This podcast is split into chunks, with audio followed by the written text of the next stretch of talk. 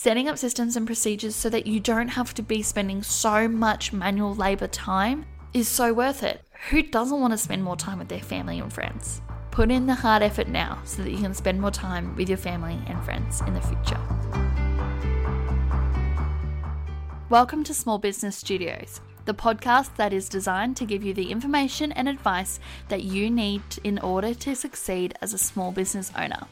My name's Jasmine Thorns, an entrepreneur with years of experience in both service and product based businesses. Small Business Studios podcast is here to help you grow your business. Whether you are just starting out or have been in business for years, Small Business Studios is the perfect resource for you. Each episode is jam packed with actionable tips and information that you can implement immediately to see success. Join us as we explore the world of small business and help you achieve your goals. Today, we're going to be talking about scaling your business, why you should be scaling your business and why it's important, and how to set up systems and procedures to support that growth. You may be sitting there and you may not have a goal in the next few years to scale your business, and that's okay.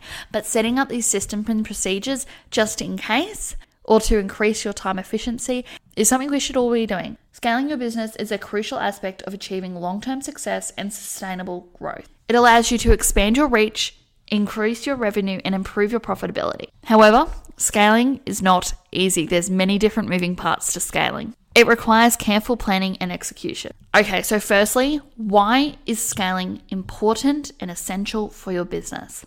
The main reason is that it allows you to take advantage of new opportunities and grow your business without increasing your overhead costs in the same way. So, for example, if your revenue increased by 50%, we need to be able to scale without increasing our overhead costs by that same amount, 50%. Scaling also allows you to diversify your product or service offerings, enter new markets, and attract new customers. To scale your business effectively, you need to set up systems that support growth.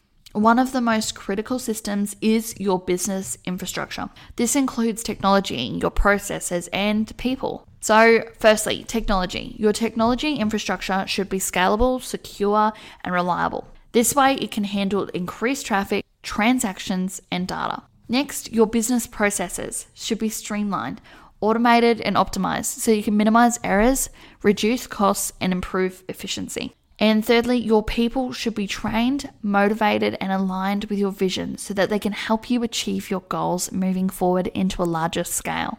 Another system that we do need to be thinking of is scaling your business in your marketing and sales. You need to have a clear understanding of your target audience, their needs, and how you can reach them effectively. Having a sales process that is scalable, repeatable, and measurable so that you can track your progress and improve your results over time. With marketing, you don't have to use just one sales marketing channel. You can use various ones. This is such as social media, email marketing, content marketing, and paid advertising to attract and convert leads into customers. What I would recommend is sitting down and look at your day to day business. Could your business right now, in the procedures and systems that you have in place, would they be sustainable and would they work with a increased revenue or increased workflow of 50%? Even 100%. And I've seen some businesses go 200% increase in what they were currently doing, and the systems weren't able to withhold that. Finally, a really big thing that we do need to be thinking about is our financial systems.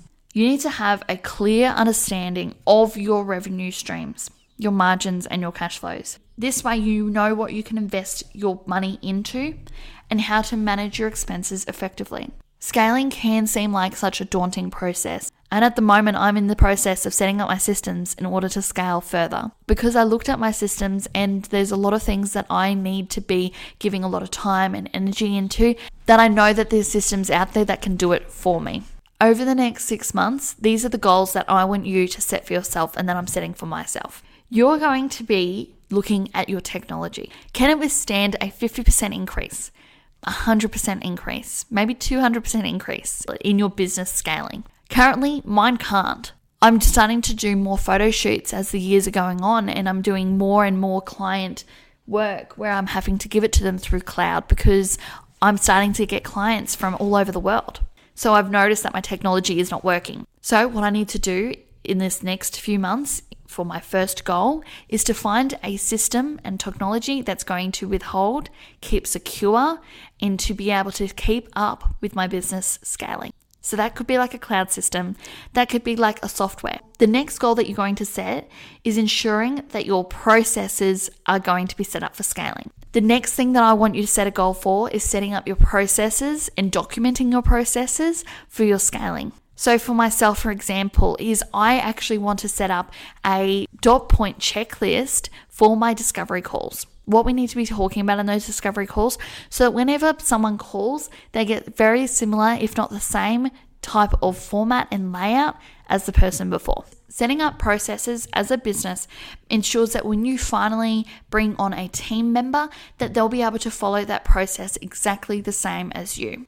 So for myself is when eventually I do hire somebody, they can be conducting these discovery calls, finding out all the information that I need from the client so that I can move forward. This will give me more time that I can put into actually designing and taking on more clients. The third and final thing that I want you to set up in the next six months is your finance system. Ensuring that your finances are well looked after well in advance and can withhold an increased revenue.